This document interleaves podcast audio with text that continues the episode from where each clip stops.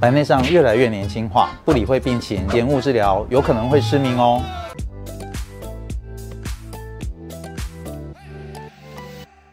搞飞机，让你的身体不 NG。大家好，我是主持人小婉，我们又见面喽。今天来聊什么问题呢？这个问题非常重要，是一个全方位的年龄都会遇到的问题。答案就是白内障。那今天非常荣幸邀请到的是朱树伟院长来到现场，跟大家来做个分享喽。院长您好，哎，主持人好，各位观众朋友大家好。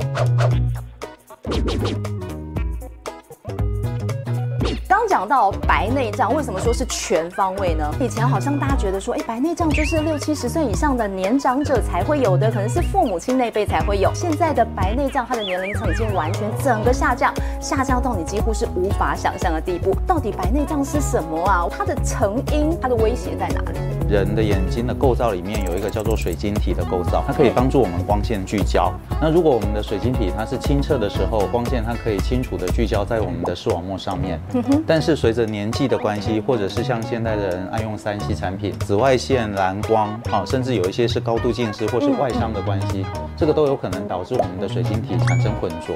那一旦我们的水晶体混浊以后，它就没有办法让我们的光线完全透过去聚焦在视网膜上面。水晶体功能已经老化了，可能让你用了几十年以后老化，所以一般来说老人家比较容易会得到。对，现代人常常三 C 产品没有办法离身，哈，爱用三 C 产品，有可能会导致说高度近视。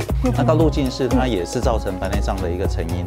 对，啊，那另外像是外伤、不当的使用药水，也会造成白内障容易产生。我遇过最年轻的大概是十八岁，他就产生白内障最年轻十八岁就有白内障。对，因为他本身眼睛容易过敏的关系，常常会接触到一些类固醇的药水，或者是他常常喜欢用手去揉眼睛，这个就等于说是外伤，然后再加上不当的使用药水，导致他的白内障很早就产生。可是大家都觉得说，哎，药局有时候买药水很厉害啊，一擦就好了。越厉害的药水，有时候我们要越小心。啊，有时候消炎越强的成分，它的副作用可能会越大。像类固醇的药水，在急性发炎的时候，它是很好的药水。但是如果你滥用或者是长期使用的话，就会造成可能青光眼或者是白内障的几率增加。如果说只要不舒服就去买药水，那你根本就不知道是什么问题造成。对啊，他想说自己可能有一点白内障的迹象，自己去买药水，哎，点了一两天好了，他觉得可以依赖药水，这是不行的，真的是不好的。我们一般是建议，如果说眼睛不舒服的话，一定要看眼科医师，一定要去找眼科医师做详细的诊断，才能够使用正确的治疗。很多老一辈都不喜欢去开刀嘛，不喜欢去做镭射手术，所以以前常听到老一辈会说：“哎，这个白内障熟了，我再去做手术。”怎么会有熟了的这句话？白内障熟了哈，就好像我们鱼的眼睛煮熟了以后，里面会有一颗白色的珠子一样。可是我们并不建议说白内障放到这么重再去处理。白内障放到这么重、这么硬的话，其实手术起来，它的整个风险还有并发症的比例都会升高。对，所以我们其实白内障，我们目前的建议是，如果影响到我们日常的生活，或者是影响到我们的工作。其实就应该要处理了，不要放到说完全很熟或者是很重。那老人家他有时候是因为怕手术啊，对，所以他就想说，哎，找个借口，那越晚手术越好，就熟一点再来开。但是其实这是不对的观念啦。他觉得那个时候比较必要。是，但是这样子的话，对现在的医疗来讲，反而会增加我们手术的危险跟风险。现在有关白内障进行手术的部分哦，这个部分大家可以该怎么样来选择？有没有一些比较先进的一些手术？目前我们医疗进步很多哈，那像白内障的部分，目前有。用飞秒镭射来做辅助，那它最主要是用镭射，它去取代我们传统的手术刀，已经可以到一个无刀的境界。包括我们制作伤口的部分，还有前囊切开的部分，对，那甚至它也可以用镭射去切割我们的白内障。切割之后，我们在拿的时候，在清除的时候就会更方便、更好拿，所以它可以让手术更安全，而且可以再让这个时间缩短大概一半。它切割会更精准，所以它的伤口大小还有它的平整度都会比原本的手术刀来得好。好，那这些都可以有助于。它术后恢复的时间会更快。整个白内障手术，我们会把旧的水晶体清除，清除干净，再装一颗新的水晶体进去。嗯嗯。那我们刚刚提到飞秒镭射的，最主要是在清除旧的水晶体的部分。旧的水晶体拿出来，对，把它拿出来，对。那我们再放一颗新的进去。那放进去的这一颗新的水晶体，它就可以有很多的功能。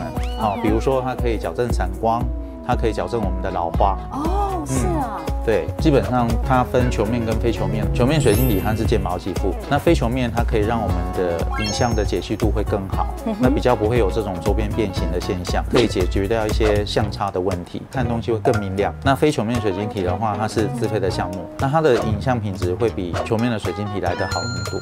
咨询一下医生，再自己来做选择。现在的人工水晶体其实包括非球面，那包括抗散光以及抗老化的水晶体，那其实并不是说越贵的水晶体对病患越好。嗯哦，大家不用去追求说我要越贵的越好，是，哎，因为还是要看每个病人的需求。好，那有的病人他可能呃老人家他觉得我的视力品质不需要到那么好，好，那他可能就选择健保的就好。有的人甚至他没有散光，哦那他也不需要选择抗散光的水晶体。那甚至有的人说啊，我整天就看电视而已，我也没有要看近的东西。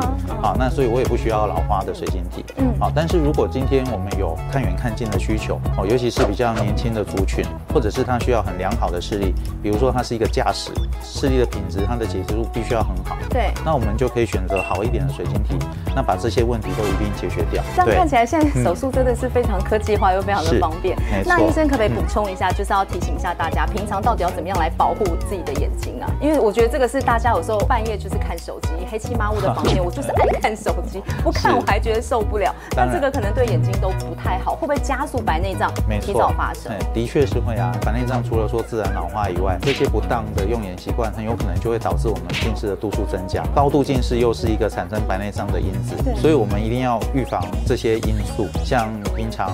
营养就要充足，睡眠要充足。好，那包括紫外线的伤害、蓝光的伤害，这些都要避免。出门可能要戴个抗紫外线的墨镜。那蓝光的部分，当然就是手机要适量喽，不要太近，那时间不要太长。日常生活会接触到蓝光，大概都是一些电脑屏或者是手机荧幕，就不要这样长期盯着，或者是甚至说在暗示底下，整个眼睛就一直接触到。讲起来好容易，但是做起来真的好难哦。一般来讲，其实只要眼睛有症状的话，哈，包括像模糊、变色力下降。好，或者是说有双眼，那我们都会建议说要到眼科去做专业的检查，好，这样子会比较好。会不会没有症状，他已经找上你，自己根本就不知道？很多病人哦，他一只眼睛很不好了。但是他自己又不觉得，因为他都两只眼睛在看，自我眼睛感觉良好。对对对对，白内障它是一天一天慢慢变浑浊的，嗯哼。所以很多老人家他自己其实本身白内障了，但是他自己不觉得，嗯，他都觉得我看东西都还是很清楚。那最主要也是因为白内障它就好像一草一点一点的生长，其实我们也会建议大家在定期，比如说你一年。或者是半年也可以做个眼睛的健康检查。对对。那今天非常谢谢朱书伟院长来到我们现场，跟大家来分享有关白内障的问题。谢谢医师。谢谢谢谢主持人，谢谢各位观众。健康搞飞机，让你的身体不 NG。那各位朋友们，如果你有收看我们的节目的话，有任何的意见、任何的问题的话，都可以在我们的下方留言。不要忘记哦，记得按赞、订阅、加分享，开启小铃铛。我们下次见喽，拜拜。拜拜。